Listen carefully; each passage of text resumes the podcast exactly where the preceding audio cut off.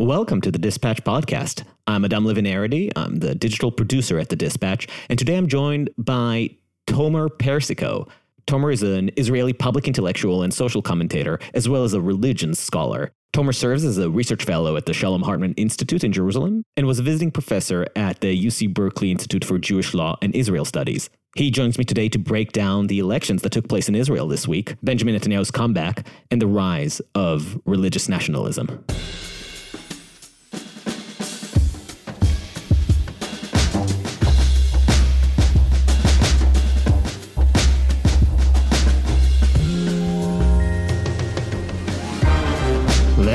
Dive right in, as Sarah says.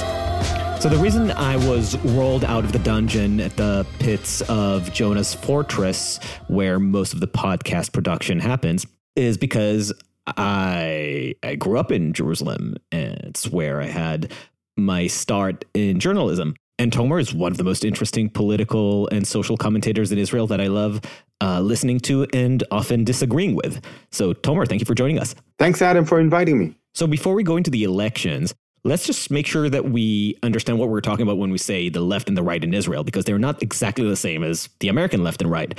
For instance, you are deeply religious, you're an observant Jew, and you consider religion to be a core part of your identity and your politics, but also you are on the liberal side of the spectrum, maybe classically liberal. So maybe for table setting, tell me where you see the political divide in Israel right now. So, okay, I don't think there's a lot of difference. Uh, I mean, relating to what you said, there's a huge correlation also in Israel between the political right and the religious uh, public. Uh, in fact, uh, many surveys have shown that a, a, a very useful parameter to understand uh, political right or left leanings is how religious is the person. So, so I'm a bit of a sort of rarity also in Israel. But for me, I'm I'm religious. I'm not Orthodox. I consider myself a traditional Jew. I also observe many of the commandments of the Jewish law. But I'm also a liberal and very dedicated to liberalism. And and there is a connection there because I grew up in a secular family, even an atheist family. And my way to religion was facilitated through the, the, freedom I had to investigate, to research, to go and experience religious life in different places. I went to India, I was there for a long time. It was through pluralism rather than coercion that you got to religion. Yes, and, and I'm very happy about it. I think, I mean, it changed my life for the better. And so I want everybody to have that chance to, to have no religious coercion and to be able to investigate and, and explore and engage and and uh, see what happens. And again, when Tomer is talking about liberalism, it's in the Israeli vein, which in America would probably be called classical liberalism, the tradition of the Enlightenment. Yeah, basically rights discourse, uh, individual autonomy, and the public sphere that is, you know, uh, um, protected from coercion, protected from state also intervention, etc. Okay, into politics. Israel this week had its fifth election in three years, I think. It looks like this time it's going to stick. Fifth time's the charm.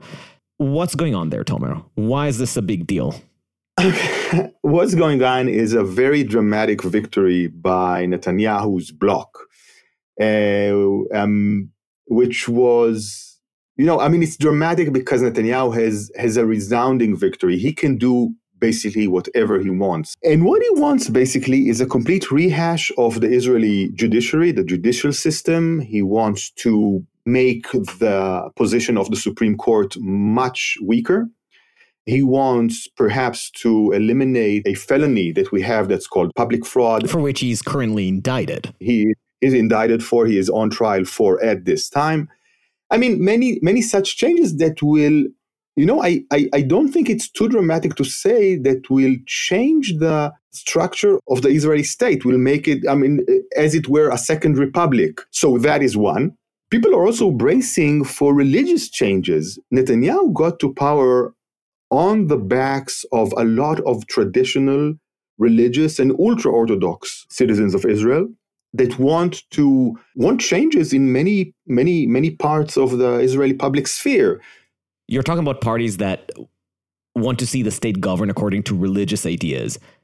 And for, I guess, American ears, this might echo the post liberal common good movement in the US that wish to reduce the secular nature of the state and have more religious elements, coercive religious elements introduced into the menu. Yes, a much more coercive religious state. They want to disallow pride parade. Uh, also, on the Sabbath, things will stop working. Uh, you know, it's uh, it's there's a whole list of things they want to do. I'm not saying they will do everything that they want, but this is definitely the the direction that they want to take Israel. And again, they have the power to do it now. So let's take a step back. Israel is a parliamentary system where, in order to attain power, a party must figure out how to form a coalition of at least 61 parliamentary seats out of 120. Before this cycle, we had four elections in which no party was able to form a stable majority. That's right. And that led to a couple of years of rapid tug and pull between the Netanyahu bloc and the anti Netanyahu bloc. And here it's important to understand we don't have, for the last five uh, runs of election, we don't have a clear left and right division between the blocs that wish to form a government. It's an anti Netanyahu and a Netanyahu division. Really, Netanyahu is running on a populist ticket of I represent the will of the authentic, simple Israeli and the more Jewish and faithful bloc. And the other side runs on a ticket of we represent law and order and a liberal public sphere and uh, equality before the law. Okay, so let's take these apart. Number one, you said law and order.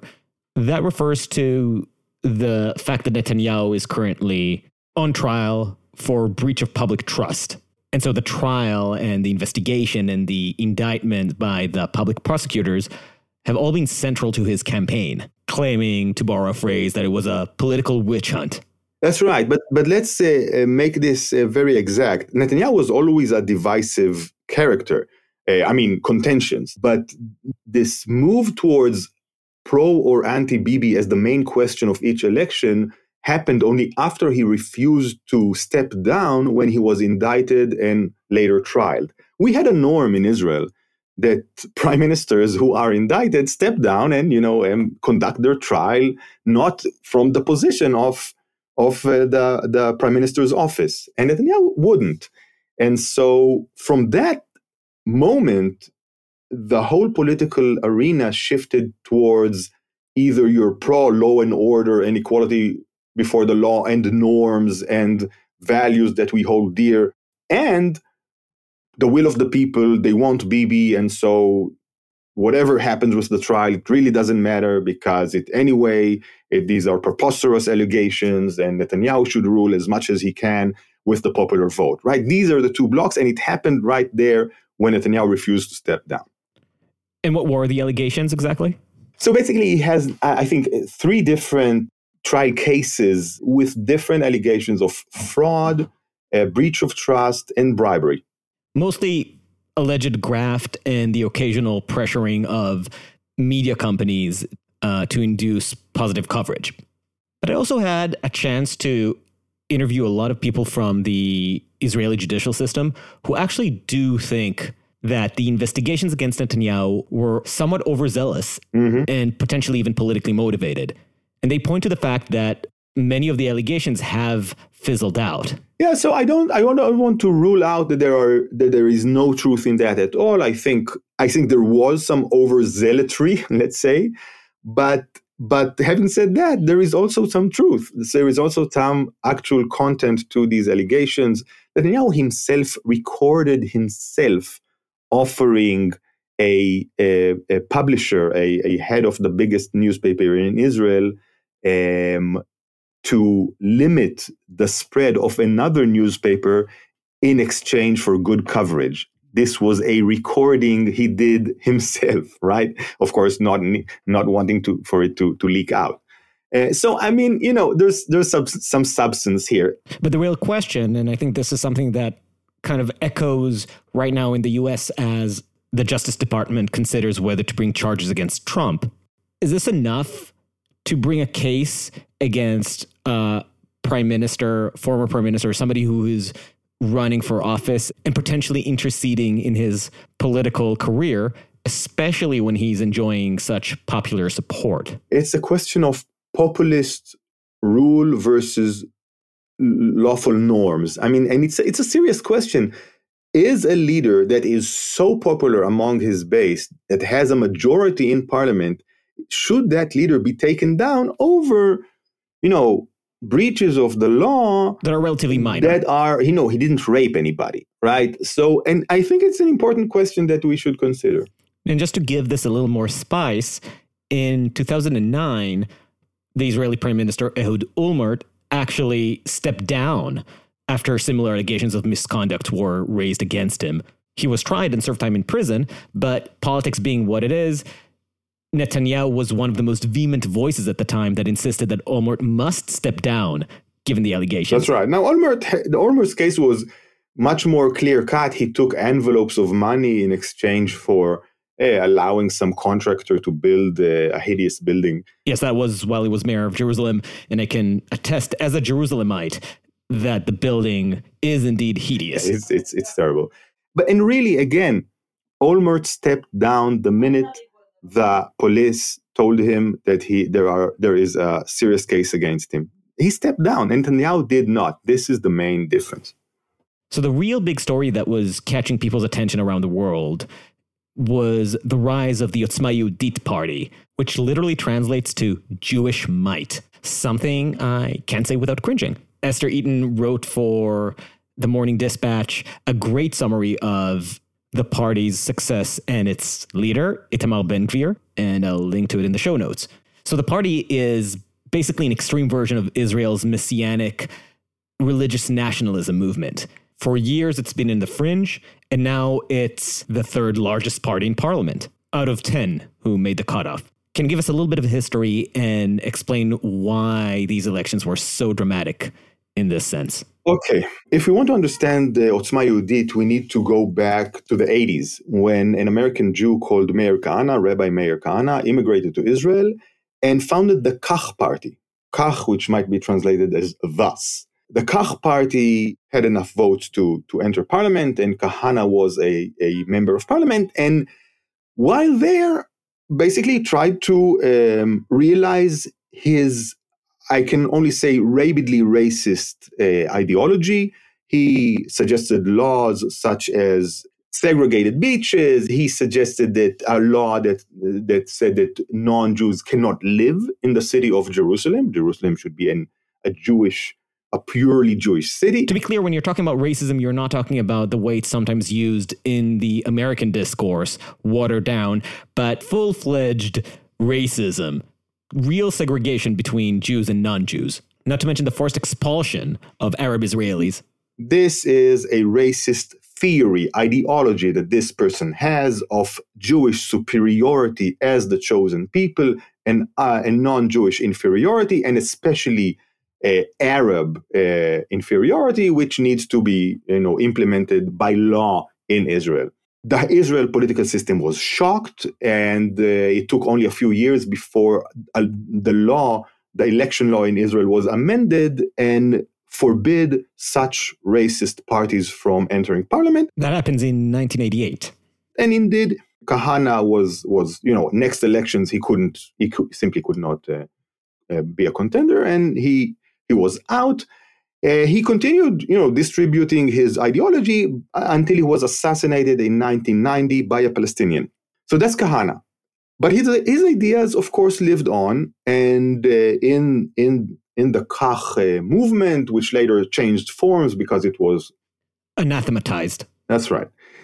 And Itamar Ben Gvir, our current uh, protagonist, was a member of the Kach movement in its different forms from an early age. Now, once again, Itamar Ben Gvir is the current leader of Otzma Yehudit, which is the sister party of religious Zionism, which together form the third biggest party in parliament. Which means, without getting too technical, that Itamar Ben Gvir is one of the most powerful players in politics after these elections. That's right. Now, Ben Gvir if you ask an Israeli where where did his face first appear, it's uh, in a news item about him as a 18 year old ripping off the emblem of the governmental Cadillac that Prime Minister Rabin was driven around in, and he was holding the the emblem, the Cadillac symbol, sort of to the camera and saying, "Just as we got to this symbol, we will get to Rabin." And indeed, we all know that Rabin was assassinated not by Ben Gvir, of course, but another. By Rabin, you mean Prime Minister Yitzhak Rabin of the Labor Party, who was assassinated in 1995 by a member of the Jewish nationalist movement. 95, actually, the 4th of November, 95, exactly this day, uh, that year. So that's the first time the Israeli public met Ben Gvir. Now, Ben Gvir um, studied law. He became a lawyer. He defended many uh, Jews accused of terrorist activity um, uh, of different sorts. And he was for a long time ostracized by the political system, even by religious Zionism, which he now runs with, right? In fact, it was only two years ago when Netanyahu had to, you know, bend a lot of arms and uh, and extend not light pressure in order for religious Zionists to agree to run with Ben Gvir. So we need to know Ben Gvir, though being an, an Orthodox, uh, a religious Jew and, and, and a Zionist in his way, is not part of mainstream religious Zionism. In fact, Kahana, the whole Kach party, and Ben Gvir and his friends were always ostracized by the mainstream religious Zionist uh, movement and public. And two years ago, when Netanyahu understood that he would need every single vote in order to uh, defeat the other bloc of parties, he made Ben Gvir into a legitimate uh, partner to run with. He forced him on the religious Zionist party. This was already a few cycles uh, ago, but you know, just two years ago. And from then on, religious Zionism uh, was running with uh, Ben Gvir in the same political party. So when you say legitimized him, he, the relationship between Netanyahu and Ben Gvir has been cagey at best because Netanyahu sometimes says Ben Gvir has no place in government and then 3 days before the election says actually you know what I would consider him as my police minister. This is a gradual process that is happening over the last 2 years Ben Gvir went from being totally taboo to being totally legitimate as the police minister. So, can you talk about the gradual stages, not just from the Bibi side, because there's always a difficulty in determining how much of it is intentionally, strategically pulled by Netanyahu at the top, and how much is it Netanyahu responding to trends from the public? You know, uh, it's a difficult story to tell because it it's a dynamic that feeds itself. And you know, I would compare it to Trumpism. A person comes to the political arena that is totally loud, vulgar, uh, norm breaking. And at first, people are saying, well, you know, this can't be accepted. Of course, nobody will, this can't be put up with, and, and, and we will just uh, have to reject him outright. And then the public likes it and things are changing.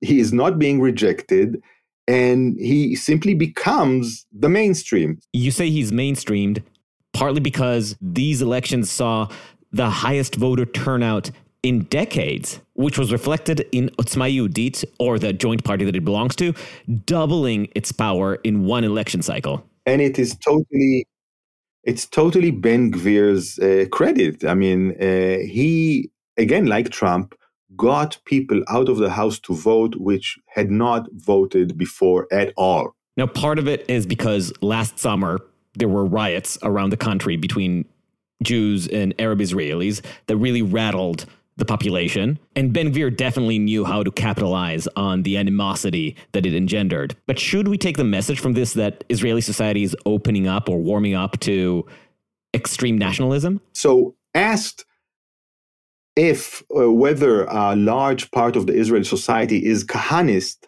I would say definitely not. Definitely not such racist and and and anti-democratic and anti-liberal.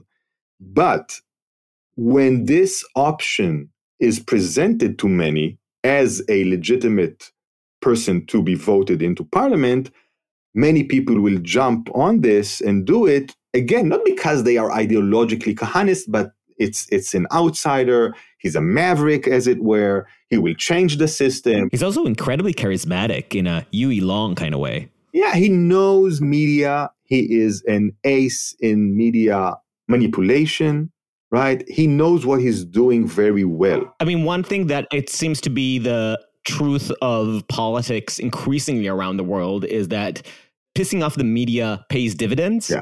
And Yes. he just knows how to trigger Israeli media. Yes, pissing off anybody grants you dividends. Just, just saying outrageous things gets you attention, gets you ratings, gets you clicks, and the media loves it. And so it's uh, again, it's a self-feeding cycle. He's being legitimized, then he says some even more outrageous thing, and everybody there's a great hoo-ha about it. But he just gets bigger and bigger, inflated and inflated, and we see what it ha- what happens at the end of this election cycle. Let's give it more context. Ben Gvir claims that he has moderated his views. Yeah. He says that he has divorced himself from hardcore Kahanism. He no longer promotes the forced expulsion of Arab Israelis. Yeah.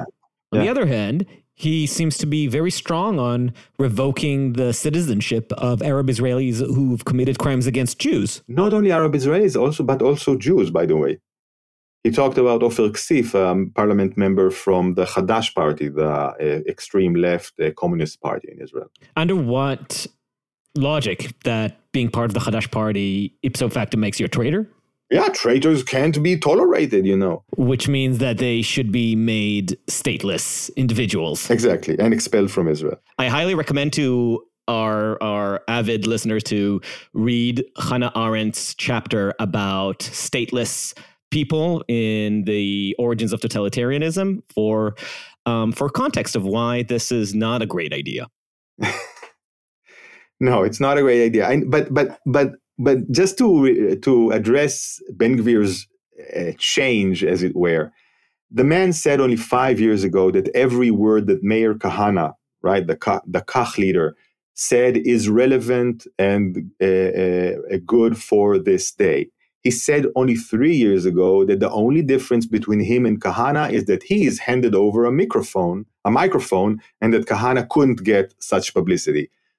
Only two years ago, he still had on the wall of his living room a big photograph, a picture of Baruch Goldstein, the Jewish uh, zealot that went into the the tomb of the patriarchs in Hebron on uh, on Purim, the, the Jewish holiday Purim '94, and opened fire on hundreds of praying Muslims, killing 90, so, sorry, killing 29 and wounding over 100. He had a picture of this person on his wall with a quote of a verse from the Bible praising zealotry. Hey, but he Okay. took it out. He took it down two years ago, yes, because he had this game, I would say, in which he, as if moderated himself No, know, or yeah. you know, matured. Yeah. Okay. There's a video that is very telling of him marching through East Jerusalem, which is one of the disputed territories in the the, the bigger Palestinian Israeli debate. And if there's one thing that Ben Gvir seems to love is to parade with his entourage through those streets as if laying claim to them.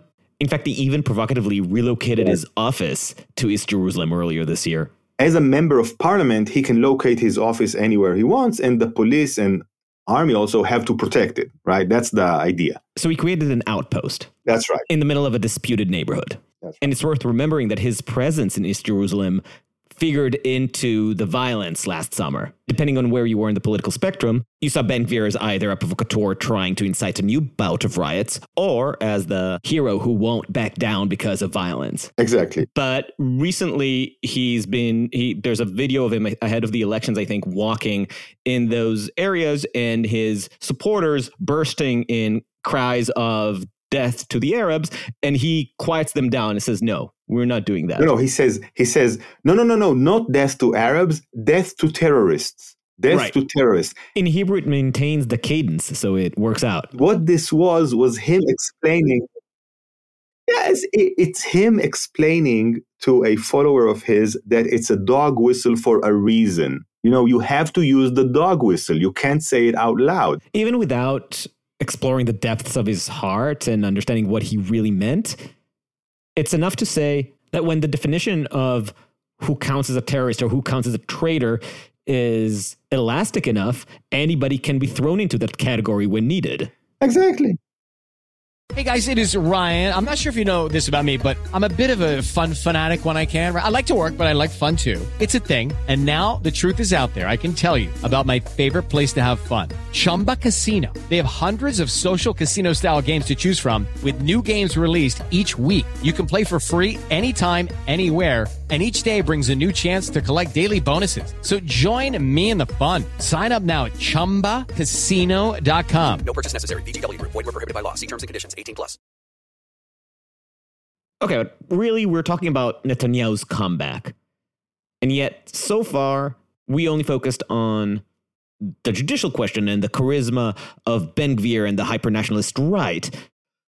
But there is also a lot of power to Netanyahu himself that we just didn't address. Not only is he, I mean, he's sure we know it for a fact that he's divisive for a lot of people, but also he is, it's not, not for nothing. He was able to keep power for 12 years. Not for nothing oh, yeah. is associated for many Israelis as the person who stabilized the sense of security in Israel.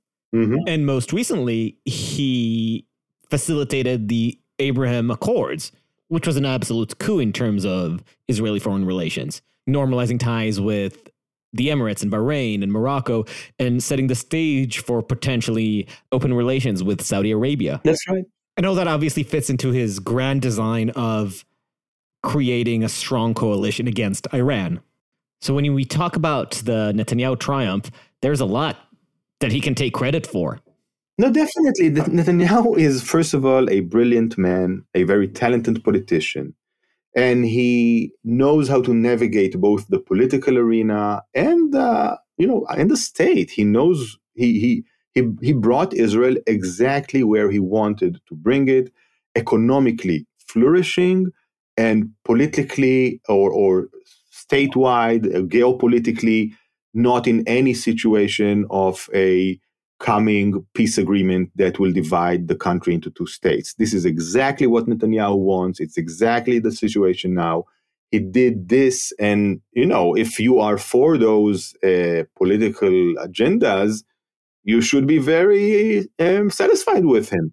And it should be clarified because a lot of people refer to Netanyahu as a far right politician, and that's not entirely true. No, it's not true. It's not true. His long reign has been marked by maintaining a very delicate balance between not wanting to get any progress on the Palestinian side mm-hmm. and keeping things as they are, but at the same time curbing in a very sophisticated way the more extreme members of his bloc right.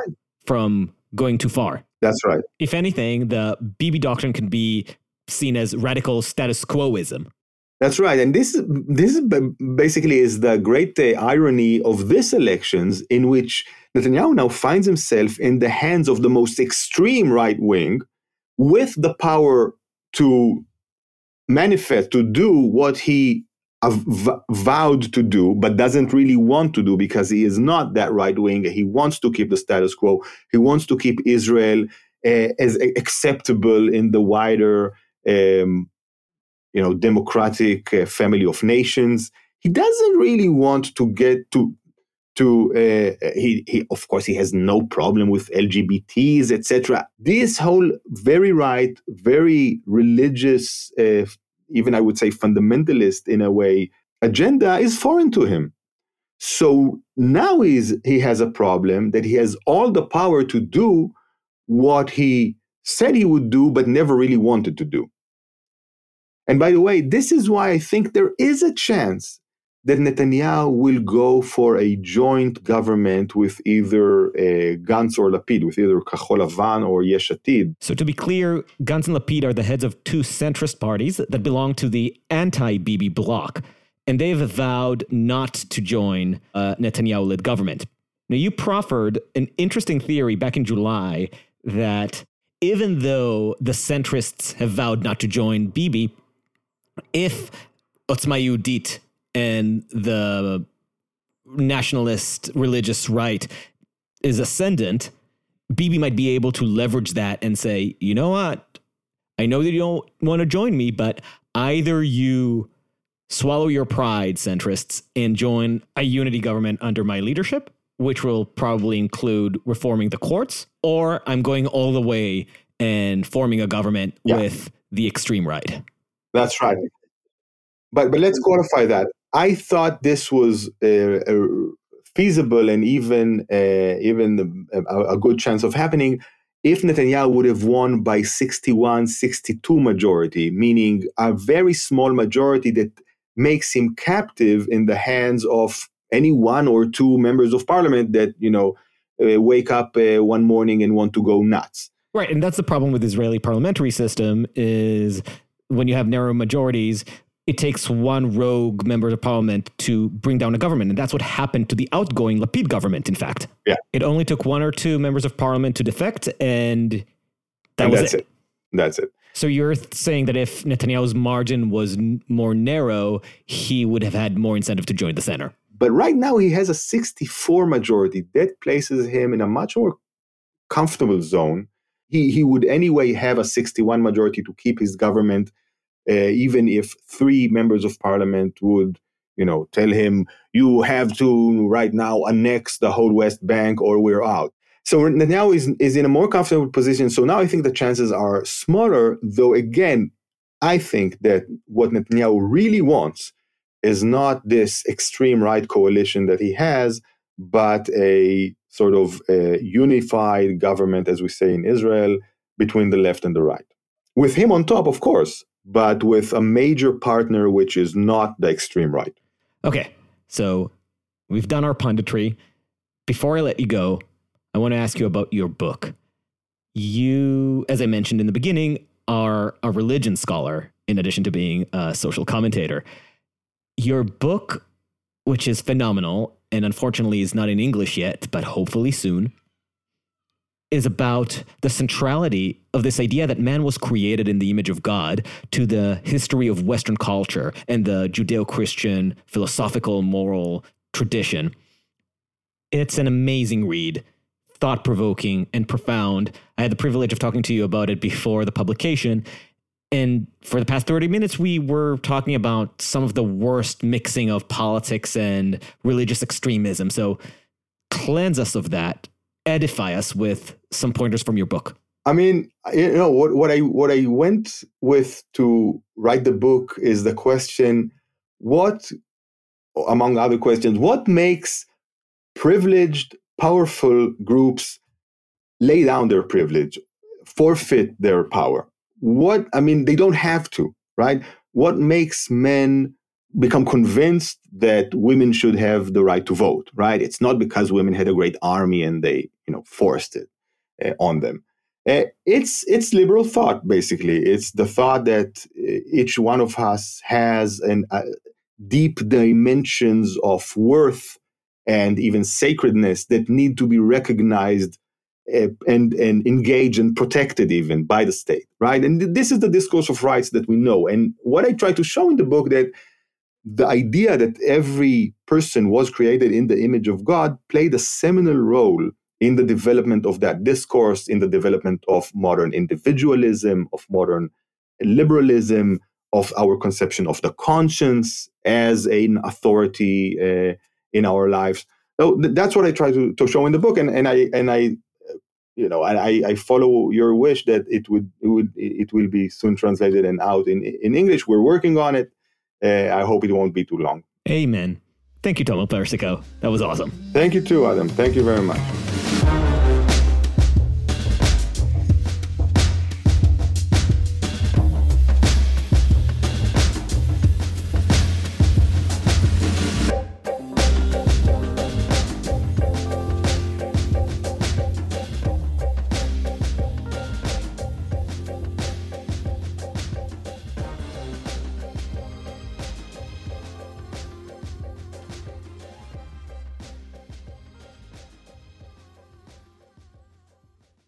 Take a quick break to hear from Aura. Looking for the perfect gift to celebrate the moms in your life? Aura frames are beautiful Wi Fi connected digital picture frames that allow you to share and display unlimited photos. It's super easy to upload and share photos via the Aura app. And if you're giving an Aura as a gift, you can even personalize the frame with preloaded photos and memories. And I'll tell you, not only have I given this picture frame to all the moms in my life, but I'm an only child, and it's been really fun to see my friends with siblings give this frame to their moms, and it turned into a passive aggressive war to see which siblings can upload more pictures of their children. The Aura app is so easy. You can sit there at the end of the day while you're watching TV and just upload a couple pictures from the day and really show your brother in law who's boss. From grandmothers to new mothers, aunts, and even the friends in your life, every mom loves an Aura frame. Named the best digital photo frame by Wirecutter and selected as one of Oprah's favorite things, Aura frames are guaranteed to bring joy to moms of all ages. Right now, Aura has a great deal for Mother's Day. Listeners can save on the perfect gift by visiting auraframes.com to get $30 off plus free shipping on their best-selling frame. That's A U R A frames.com. Use code DISPATCH at checkout to save. Terms and conditions apply.